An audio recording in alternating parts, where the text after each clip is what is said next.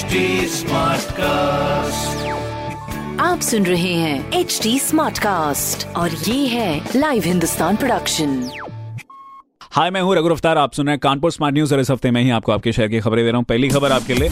Kanpur Lucknow expressway पर उन्नाव से बनी के बीच का एलिवेट हिस्सा आठ लेन का होगा। इसके अलावा बाकी एक्सप्रेसवे का सिक्स लेन का ही होगा। इसी साथ में दूसरी खबर टेक्नोलॉजी डेवलप करने में आईआईटी कानपुर ने हासिल किया है दूसरा नंबर जहाँ के साइंटिस्ट ने 84 टेक्नोलॉजी डेवलप कर पेटेंट के लिए अप्लाई भी किया था, जिसमें से 46 टेक्नोलॉजी पर मोहर भी लग चुकी है। बहुत ही बढ़िया। मुबारक हो and more power to them तीसरी खबर बाकी, करीब साढ़े ग्यारह महीनों बाद पहली अनरिजर्व ट्रेन अनवरगंज से हुई शुरू। साथ ही इसमें रेलवे ने मिनिमम किराए बढ़ाते हुए दस रुपए की जगह तीस रुपए कर दिया है। तो ये कुछ इस तरह से आपको रफ्तार पकड़नी पड़ेगी। बाकी ऐसी खबरों के लिए आप रफ्तार पकड़े पड़े हिंदुस्तान अखबार।